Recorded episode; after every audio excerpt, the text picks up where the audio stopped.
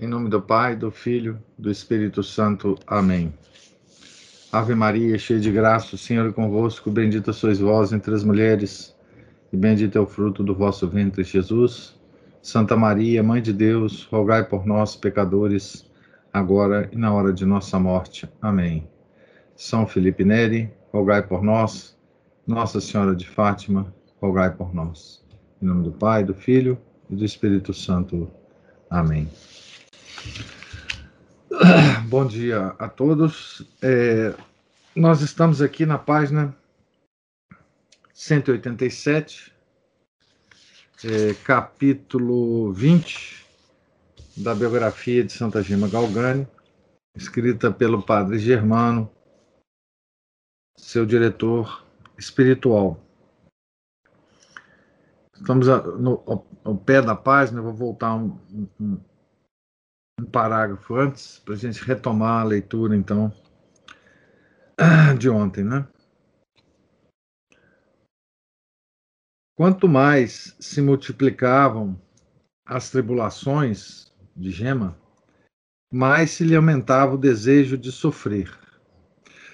Quer rezasse ou meditasse, fossem bons ou maus os acontecimentos, de tudo e sempre tirava motivos de aspirar ao sofrimento. E não contente com o que já era, lhe era dado, suplicava ao Senhor que lhe dobrasse a dose, multiplicasse as formas e, como já vimos, numa palavra, a saciasse. sábado à noite, escrevia-me, fui fazer uma visita ao Santo Crucifixo Veio-me tão grande desejo de sofrer que de todo o meu coração pedi a Jesus. Jesus, desde aquela noite, deu-me uma dor de cabeça tão violenta que choro quase constantemente e receio não poder resistir. Vede, ó leitor, a piedosa donzela receia sucumbir, mas não desanima e continua a orar até que fique satisfeito o seu grande desejo de sofrer cada vez mais e assegura que na dor acha as suas delícias. Sim, estou contente de todos os modos, como Jesus quer, e se Jesus exigisse o sacrifício da vida, eu lhe faria prontamente.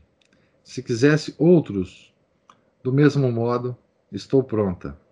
Satisfaz-me ser sua vítima para descontar os meus inúmeros pecados e os de todo o mundo, se assim me for dado.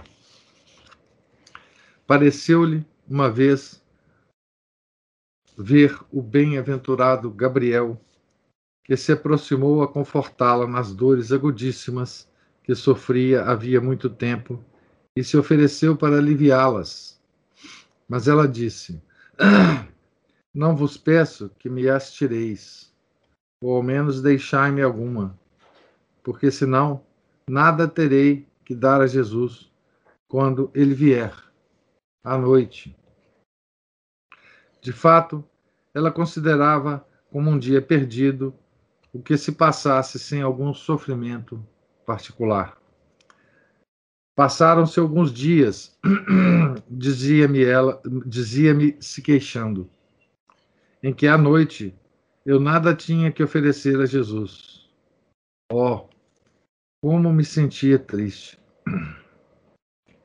Na quinta para sexta-feira de cada semana, já notamos e minuciosamente referimos em outro lugar como a pobre donzela se achava no verdadeiro calvário da alma e do corpo, sofrendo dores inefáveis em companhia de Jesus crucificado. Qualquer pessoa que tivesse uma só vez passado por tão terríveis angústias tremeria a esta lembrança. Gema, entretanto, que tantas vezes as tinha suportado, anelava por aquele dia contando as horas para vê-lo chegar conforme diziam os que a rodeavam. Preparava-se para ele como para uma festa. Tão grande generosidade e heróica virtude agradava infinitamente ao Senhor, que lhe dava claras demonstrações de ternura e satisfação por tê-la escolhido como esposa segundo o seu coração. Uma, uma vez entre outras, apresentando-se sensivelmente à sua vista, perguntou-lhe se tinha sofrido muito em uma tribulação que ainda não tinha cessado. Gema exclamou: Convosco, ó Jesus, é tão agradável sofrer. Que custa sofrer durante tantos dias e depois vindes e logo me consolais? Jesus lhe disse: Sabe que enquanto sofrias, eu estava a teu lado, contemplava tuas penas e me regozijava. Depois, para recompensá-la da coragem que mostrava no combate, disse que lhe permitia aproximar-se e beijar suas sagradas chagas. Ela humilde exclamou: Como, Jesus? Por tão pouco, um prêmio tão grande? Mas, animada pela sua filial confiança, chegou-se a seu Salvador e, ajoelhando-se com o coração abrasado de amor, beijou cada uma das suas chagas. Quando beijou o sagrado lado, não pôde resistir mais à comoção e caiu desmaiada, palpitando aos pés de Jesus. É bastante, Gema. Se verdadeiramente é vítima, ergue-te e prepara-te, que já está pronto o teu sacrificador. Como tão longas e heróicas provas, está, com tão longas e heróicas provas, estava perfeitamente disposta esta vítima. Jesus a tinha encaminhado para ser capaz de receber em seu peito um mar de amarguras. Começou pelo martírio interno do coração com a aridez. Esta prova é uma das mais frequentes na estrada da vida mística. Depois de ter, por mais ou menos tempo, atraído a alma por meio de celestes, celestiais doçuras, Deus começa pouco a pouco a afastá-la de si, escondendo-lhe o seu rosto.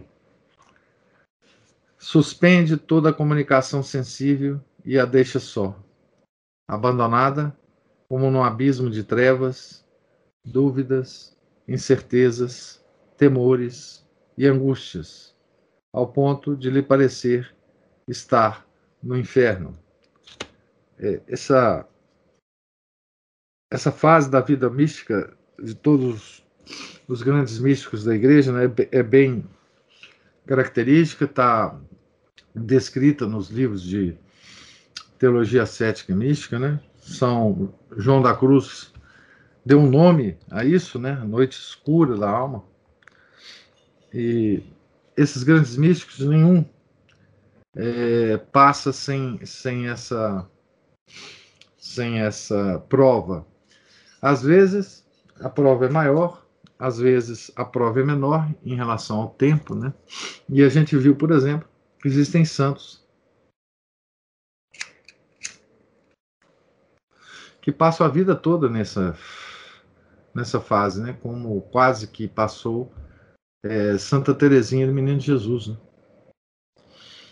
Para avaliar bem quanto é terrível esse estado nos santos, seria preciso compreender como eles, o quanto é amável o Deus que lhes parece ter perdido. Quão grande é o amor que tem para com Ele. Mas quem nos dará a compreensão dessas duas grandes verdades? Quem nos dirá quão terno era para nossa gema aquele por quem ela só vivia. E quão suaves as delícias de que, por viver unida a ele, gozava desde os primeiros anos. E quão grata a esperança de se inebriar um dia no céu, nos seus eternos amplexos. As almas vulgares são insensíveis a essas privações. Estou falando para nós aqui, né? As almas vulgares são insensíveis a estas privações, vivendo distraídas e não achando consolação nos bens celestes, procuram os terrestres, que, como agradam aos sentidos, mais pronto gozo dão do que os primeiros.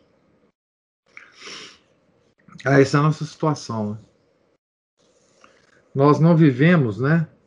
Essas privações porque nós nunca tivemos essas consolações, né?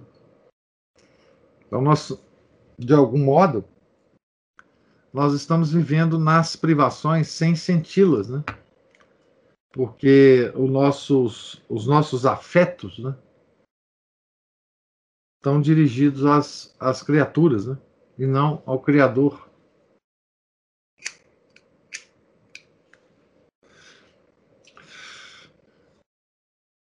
Nesse sentido, né? Deus não pode se afastar de nós porque nós nunca nos aproximamos dele né, para sentir essas consolações. Né?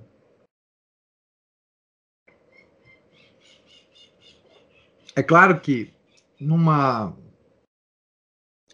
num nível muito mais é, brando, né? Cada um de nós já pode ter sentido essas consolações, mas é, muito pequenas, né? Um terço que a gente reza com mais devoção, né? Uma missa que a gente sente que está mais. É, nossa alma está mais elevada, né? Que a gente está mais recolhido, que, que, tem, que, que a missa encontra na nossa alma uma, uma, uma repercussão maior. Tudo isso é uma espécie de uma branda consolação que ele nos dá, né? Mesmo considerando a nossa vulgaridade, a nossa miséria. Né? Mas Gema estava morta para toda a criatura. Fora de nada queria, e tudo lhe era insípido. Como poderia, pois, viver sem Jesus. Ouvi seus gemidos. Procuro a Jesus e não o acho. Parece que se afastou e não quer mais saber de mim. E onde irei eu? Que será de mim? Pobre Jesus, tenho-vos desgostado demais. Mas permitireis que vos torne a achar, não é? Aplacai-vos, aplacai-vos e voltai para mim. Eu, longe de vós, não posso viver. Santa Gema dizia nas cartas que ela escrevia ao diretor, né? nesses períodos. Né? Para consolá-la em tão cruel desolação, aparecia-lhe o anjo da guarda e também às vezes a mãe de Deus. Mas Gema parecia nem sequer atender, porque lhe faltava Jesus. Nada mais a satisfazia. Como Madalena no Calvário, sem querer o conforto de nenhuma criatura, dizia ao anjo: Onde está Jesus? E a Santíssima Virgem: Dizei, minha mãe, onde foi Jesus? Escrevia ao seu diretor: Não poderia, não poderíeis vós também dizer-me o que devo fazer para achar a Jesus? Dizei-lhe que não posso mais. Três pontinhos. Ela procurava disfarçar para que ninguém o percebesse o seu profundo martírio, mas não conseguia. E as pessoas mais íntimas notavam a sua palidez e o seu abatimento. Surpreendiam-na só no quarto, prostrada de joelhos, com os braços abertos, os olhos cheios de lágrimas e o peito ofegante, exalando de quando em quando profundos suspiros. Meu Deus, não vedes que assim sucumbo? Sem vós eu morro. Lembrai-vos que sou uma pobre órfã. Só tenho a vós. E vós me fugis? É certo que se esses tormentos não fossem interrompidos por alguns momentos de tréguas, a nossa pomba teria sucumbido. Mas o Senhor, cheio de solicitude, na maior força da provação, acudia-lhe. Como pai, consolava, animava a viver ao pé da cruz, dando-lhe santas instruções. O leitor de certo me agradecerá se lhe der um exemplo, como o que me transmitiu por escrito a própria Gema. São documentos de uma sabedoria celeste que podem fazer muito bem a todos. Agora ele vai citar um trecho mais longo uh, de uma das, das cartas. Né? Minha filha, dizia-lhe o Senhor, queixas-te porque te deixo nessas trevas. Mas lembra-te que depois das trevas vem a luz e então gozarás uma grande claridade. Faço-te sofrer esta provação para minha maior glória, para a alegria dos anjos, para teu próprio proveito e também para exemplo dos outros. Se me amas verdadeiramente, deves amar-me até nas trevas apraz-me brincar com as almas que me são mais caras. Não te aflijas se pareço abandonar-te. Não julgues que é um castigo, mas uma arte para desprender-te de todas as criaturas e unir-te a mim. Quando pensares que eu te repilo, será quando te estreitarei mais intensamente a mim. E quando me julgares mais longe, será quando estarei mais perto de ti. Coragem, pois que ao combate sucede a paz. Conserva-te fiel e amante. Tem paciência, se te deixo ainda só sofre resignada e contente.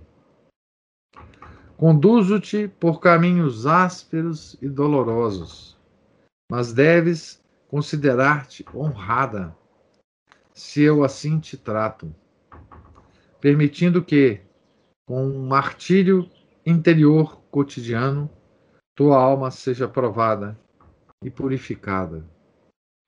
Pensa só neste tempo em te exercitares em grandes virtudes. Corre pela estrada da vontade divina. Humilha-te e fica certa de que, se te conservo ainda a cruz, é porque te amo. Não faças como certas almas que se apegam às consolações e gostos espirituais, mas não estimam a cruz quando se acham na aridez do espírito diminuem pouco a pouco as orações, porque não acham mais as doçuras que antes tinham sentido.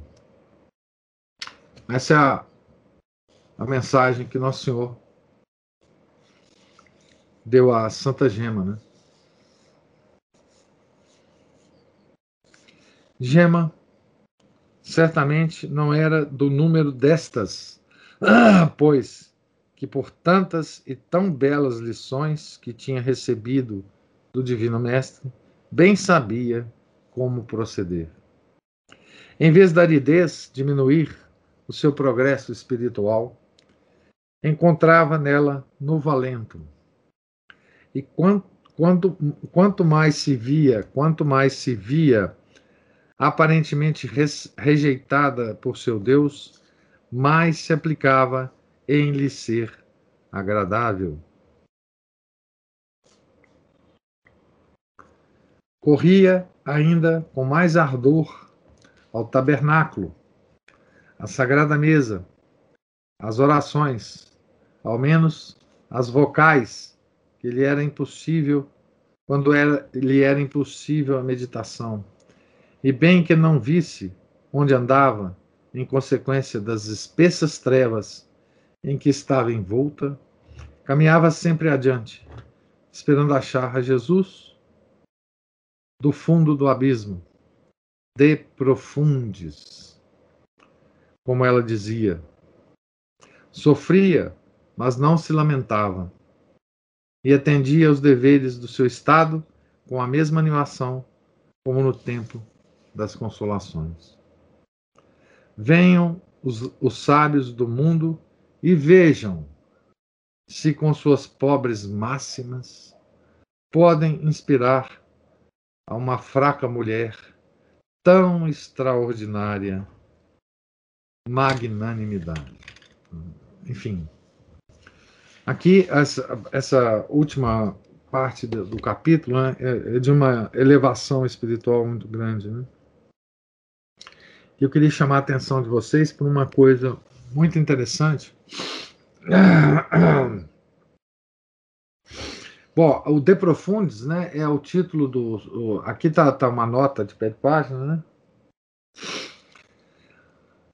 É o título do Salmo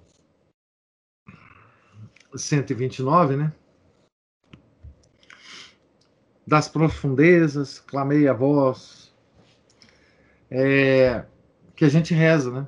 É, toda toda manhã, né? Na, nas orações da manhã, né? Nas, na prima, né? É, então, quem tem o costume de, de, de rezar a, essa oração da manhã é, sabe de, desse salmo, né? Ah, eu queria chamar a atenção que é o seguinte: a igreja é muito sábia, né? porque ela sabe que raríssimas são as almas que atingem esse nível de oração. Né? E, e veja que coisa interessante, né? Quando ela não era capaz de atingir esse nível de oração, de união com Deus, né? O que, que sobrava para ela? Né? O que, que sobrava para ela? diz o padre Germano, né? corria ainda com mais ardor ao tabernáculo, à sagrada mesa, às orações, ao menos as vocais, o terço, enfim, as ejaculatórias. Quando lhe era impossível a meditação, tá certo? Então, a igreja, o que, que ela nos dá para nós, almas miseráveis? Ela nos dá essas orações. Elas nos sugerem essas orações. Para nós que somos incapazes de atingir esse nível da oração mental, da meditação, se bem que nós devamos tentar, né? ela nos dá a oração normal da igreja, né? A oração normal da igreja. E é essas orações a, a essas orações que nós temos que nos apegar, tá certo? é, que são as é, essas orações são as orações dos fiéis normais da igreja, né? Não dessas almas escolhidas, né? Então, a isso nós devemos nos apegar. Por isso que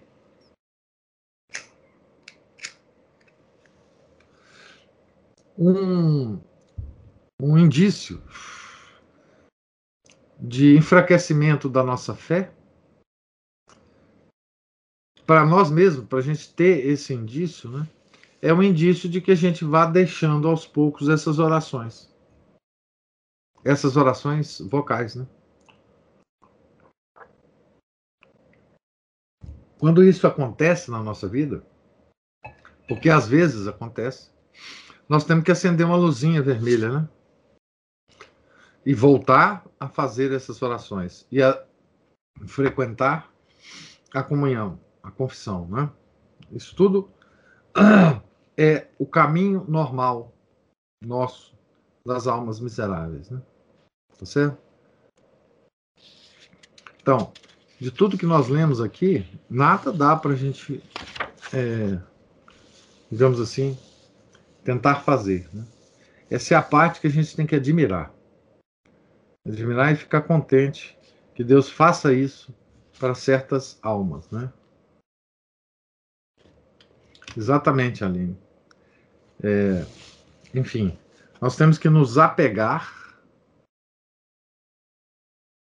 às obrigações nossas de católico, sem procurar nenhum tipo de, de é, é, resultado sensível, né?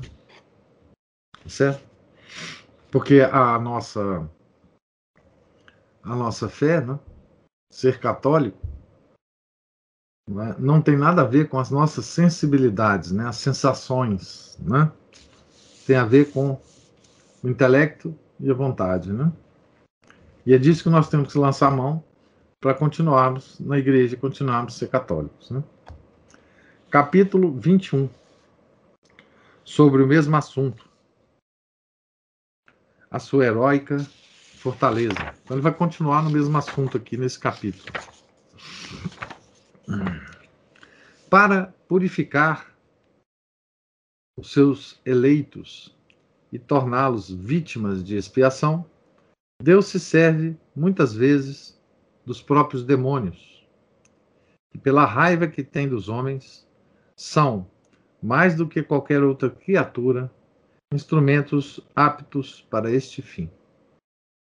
A Sagrada Escritura e as biografias dos santos, e, a, e as biografias dos santos. Nossa, esse livro tem tanto erro, meu Deus do céu, errinhos de digitação. Né? A Sagrada Escritura e as biografias dos santos, a cada página, nos demonstram estas verdades, renovando-se até nos nossos dias estes fatos na Igreja de Deus. Assim aconteceu com meu Santo Pai, Paulo da Cruz. Quando o Senhor lhe fez conhecer que eu, que, que eu o queria elevar a um alto grau de santidade, disse-lhe: Farei com que sejas pisado pelos pés dos demônios. Aqui tem uma, uma nota que diz o seguinte: uh, no Diário de São Paulo da Cruz, escrito durante o seu retiro de Castelanaço, em 1720, consta no dia 30 de novembro, abre aspas, disse ao meu Jesus que me ensinasse qual o grau de humildade que mais lhe agrada, e senti dizer-me ao coração: quando tu te ponhas em espírito aos pés de todas as criaturas, até sob os demônios, isto é, aquilo que mais me agrada. Já entendi.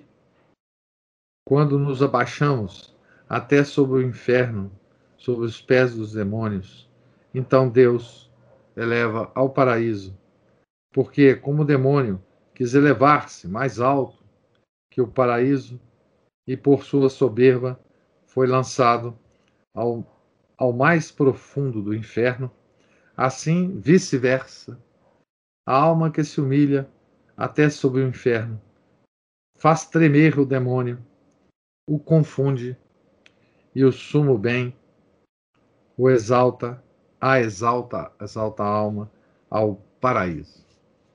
Isso é o que está no Diário de São Paulo da Cruz. Né?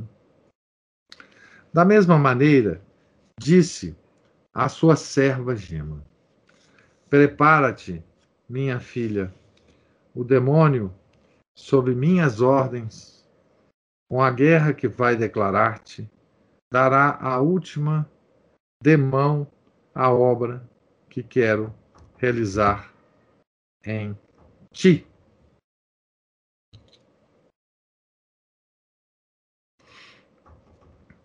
Começarei a mostrar como essa guerra foi geral, isto é, dirigida contra cada uma das virtudes e santas práticas pelas quais a Santa Virgem se esforçava para unir unir-se a Deus. Todas desagradavam ao inimigo das almas, e por isso, e por isso eles, ele as atacou com toda a fúria. Dir-se-ia que no seu tenebroso reino nada mais tinha que fazer senão perseguir a esta pobre donzela, procurando sempre e por todos os modos assaltá-la com tentações. Então, nós já vimos a descrição quando lemos a vida de São João Maria Vianney, né? também as tentações do demônio é, com relação a ele. Né?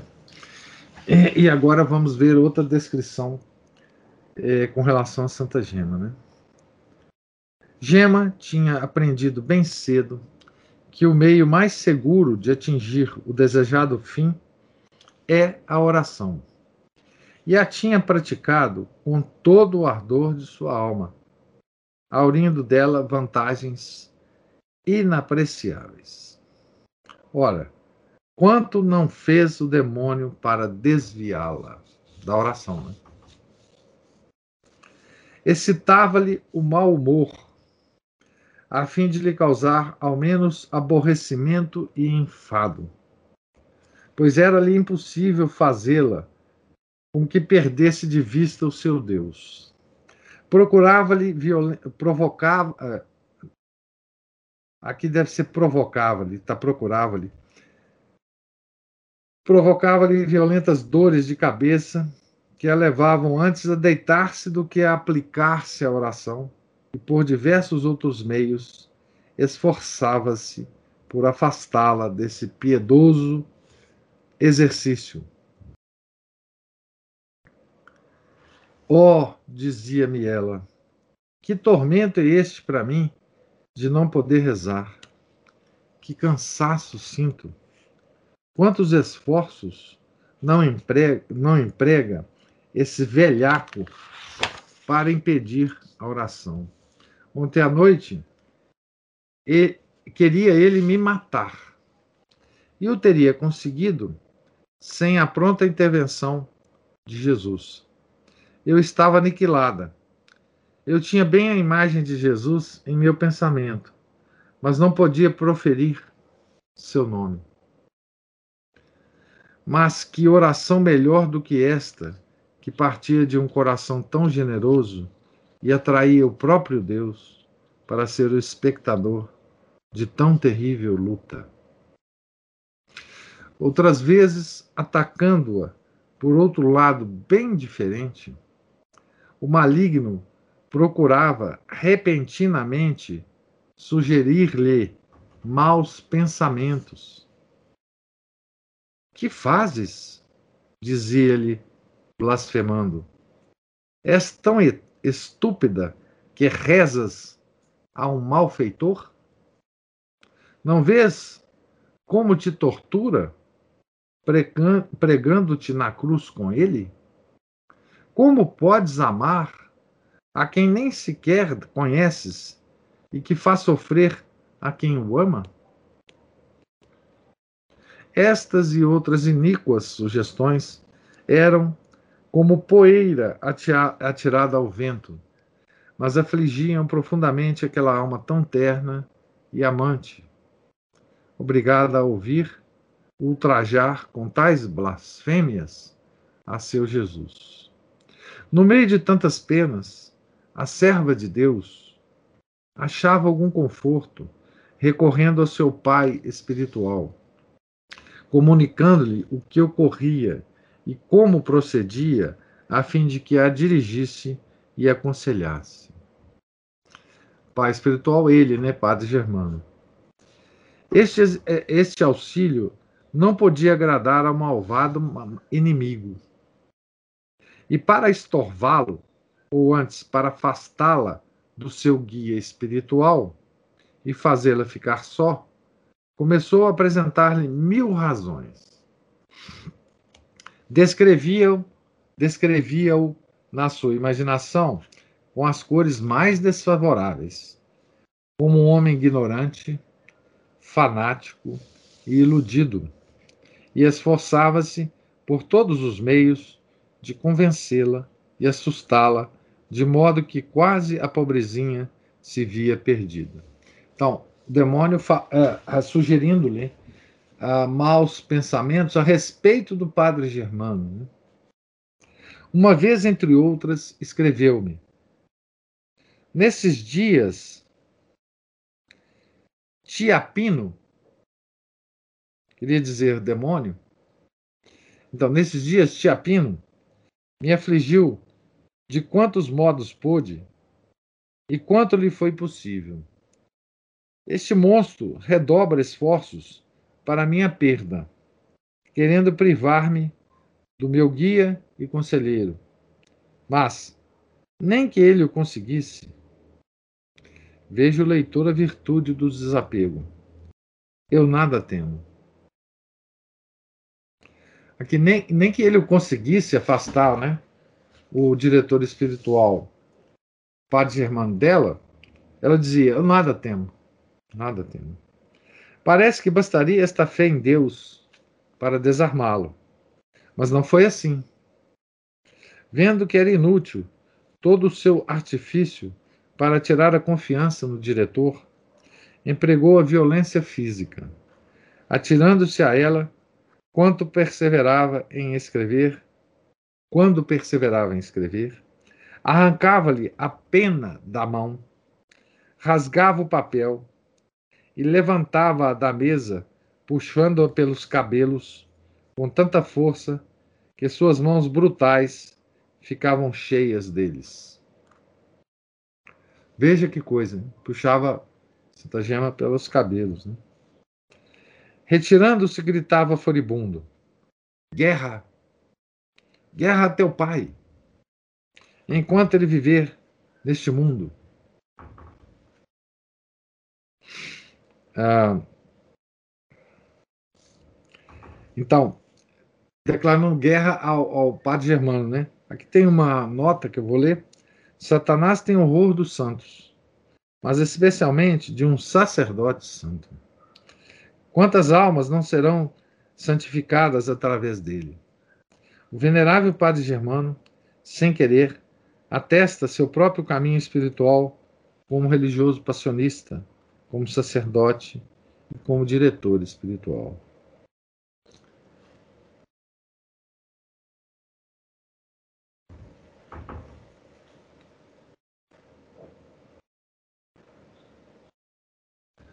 É, isso é uma situação. Veja, aí tem duas coisas. A Aline faz uma observação aqui que tem que tem é, então ela fala assim hoje ele muda os padres lá no seminário mesmo é verdade né quer dizer hoje enfim o, o trabalho é, hoje está mais fácil né para o demônio né ele não precisa aparecer, né? É, ficamos achando que é um pecador porque por conhecermos a vida de alguns padres, não queremos mais confessar. Essa última parte é um erro, né? Mesmo que o padre seja é, pecador, né? Ele tem um poder dado por Nosso Senhor de confessar, tá, Aline? Então, assim, é, porque não é o padre que perdoa os nossos pecados, né? Nosso Senhor Jesus Cristo. Então, o padre, o padre pode pode perdoar os nossos pecados, mesmo sendo o maior dos pecadores, né? certo? Isso é garantido pela igreja né? e por nosso Senhor Jesus Cristo. Né?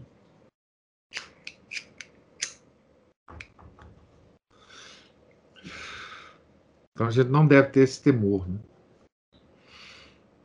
de não ser perdoado por um padre pecador. Né? Isso já, essa, essa ideia já já reapareceu na igreja muitas vezes, né? Os heré tinham,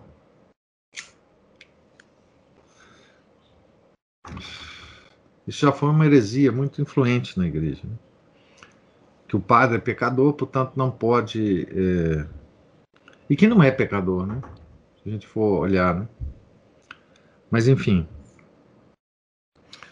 direi de passagem que o malvado soube sustentar a palavra. Creia-me, meu pai, dizia-me a própria gema. Pelo que ele me diz, sei que o demônio ainda lhe tem mais raiva do que a mim. Olha, a revelação que o demônio fez a Santa Gema, né? Que ele tinha mais raiva do padre Germano, porque o padre Germano estava dirigindo uma santa, né? levou a sua audácia a tomar o semblante do sacerdote com quem a piedosa donzela costumava confessar-se, que era o bispo, né? Padre Volpe. Indo ela um dia à igreja, enquanto se preparava junto ao confessionário, viu que o confessor já estava no seu lugar esperando-a sem poder saber por onde ele tinha passado para entrar.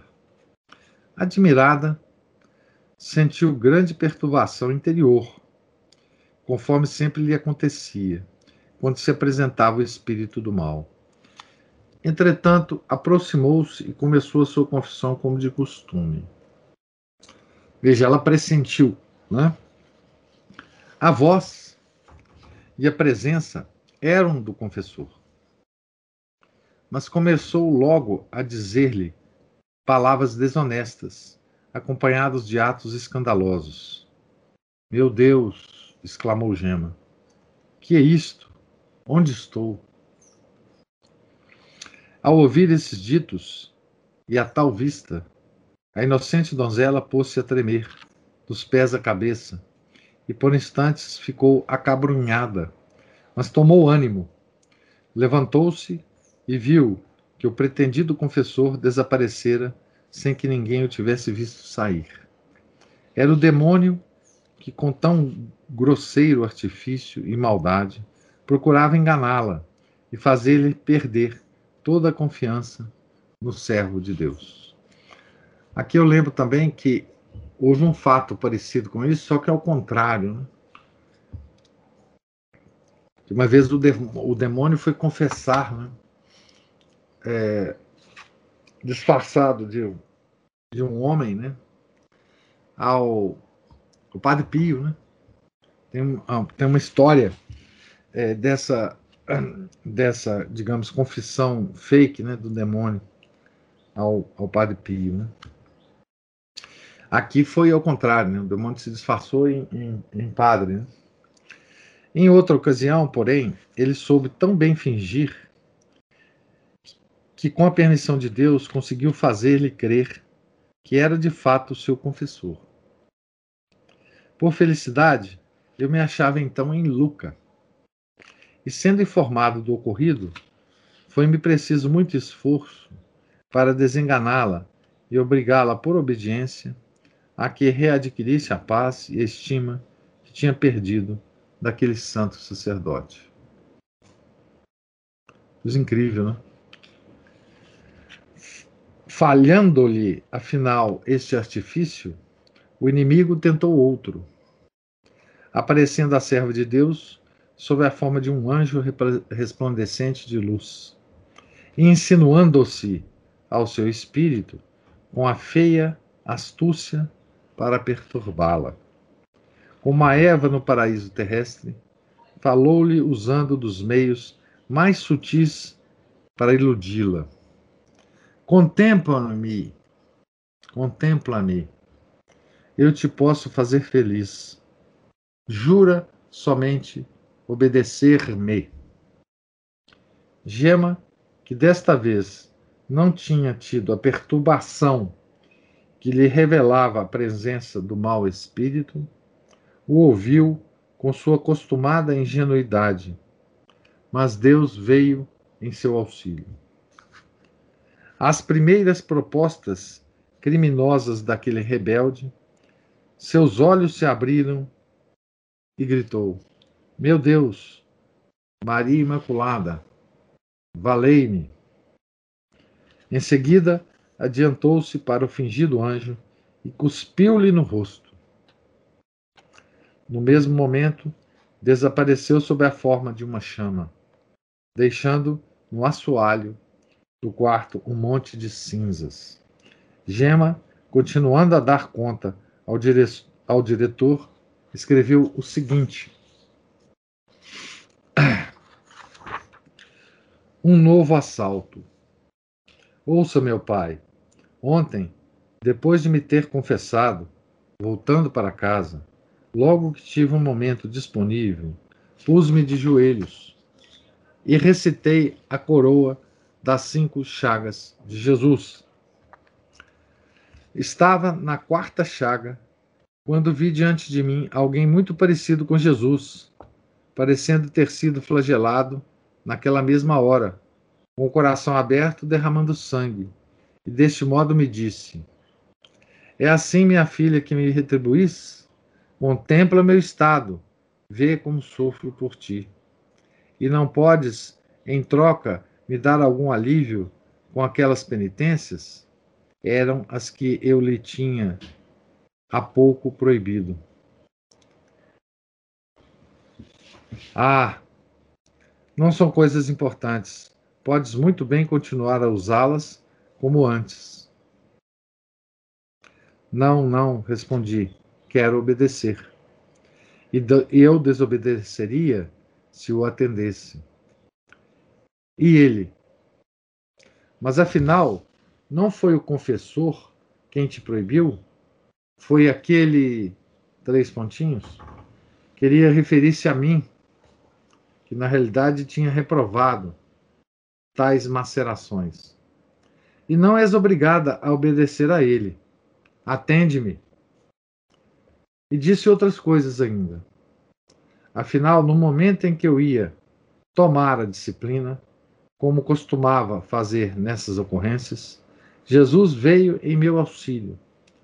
Levantei-me, tomei água benta e fiquei sossegada, mas não sem ter recebido algumas pancadas da feia besta com que me presenteia por vezes. Era o próprio demônio, meu pai.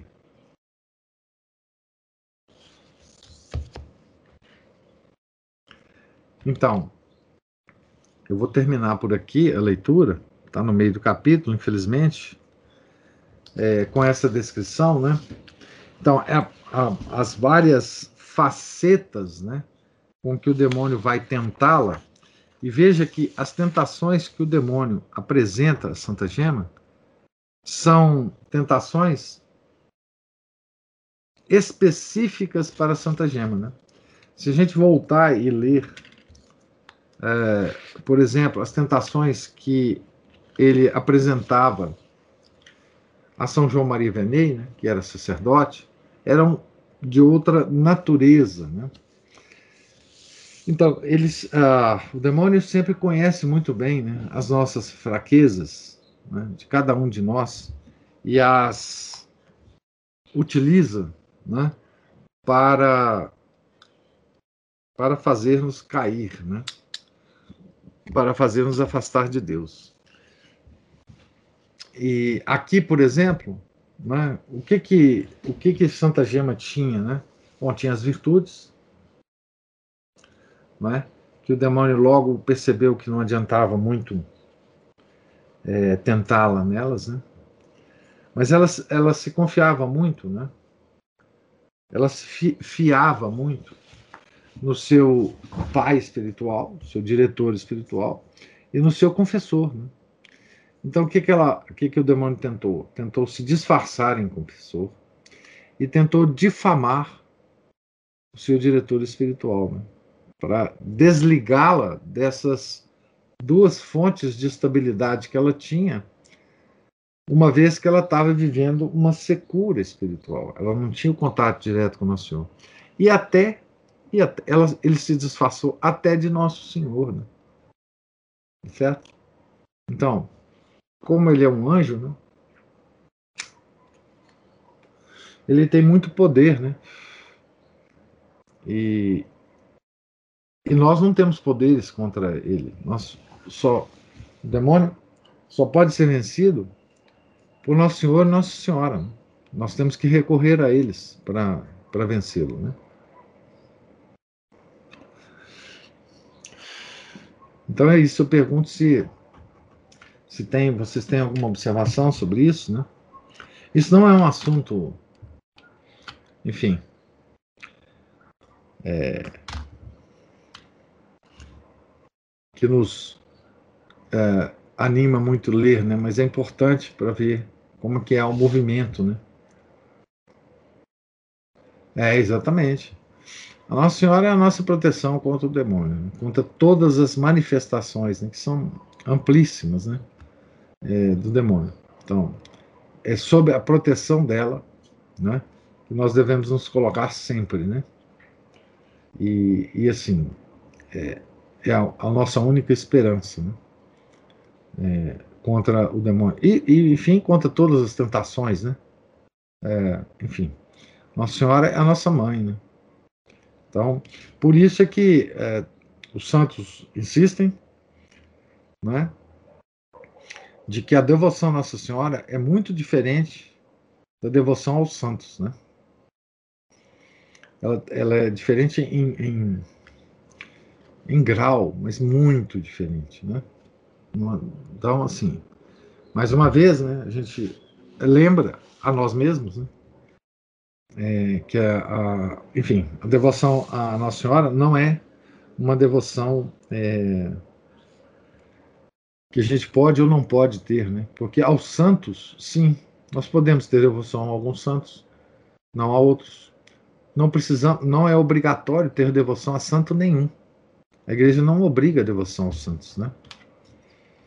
Nós temos por diversas razões devoção aos santos, mas devoções, as devoções aos santos não é obrigatório, não é, enfim, não é obrigatório para a nossa salvação. Mas a Nossa Senhora, sim, é absolutamente fundamental.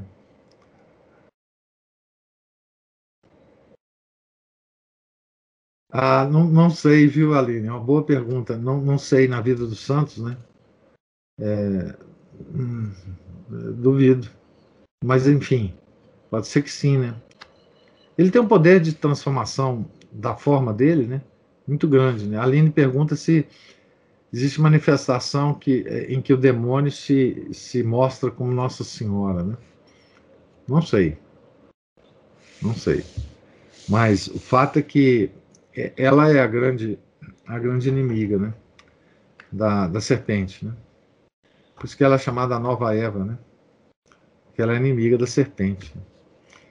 A serpente enganou a nossa mãe primeira, que foi Eva. Né? Mas a, a, Nossa Senhora ele não engana. Né? Então, ele tem horror a Nossa Senhora, medo né? a Nossa Senhora. Então, é, pessoal, Deus lhes pague pela assistência aqui, pela paciência. É, tenham todos um santo dia. Se Deus permitir, amanhã estaremos aqui de novo, tá certo? Em nome do Pai, do Filho, do Espírito Santo. Amém. Ave Maria, cheia de graça, o Senhor é convosco. Bendita sois vós entre as mulheres, e bendito é o fruto do vosso ventre, Jesus. Santa Maria, Mãe de Deus, rogai por nós, pecadores, agora e na hora de nossa morte. Amém. Santa Gema Galgani, rogai por nós. São Gabriel, de Nossa Senhora das Dores, rogai por nós. São Felipe Neri, rogai por nós. Nossa Senhora de Fátima, rogai por nós. Em nome do Pai, do Filho e do Espírito Santo. Amém.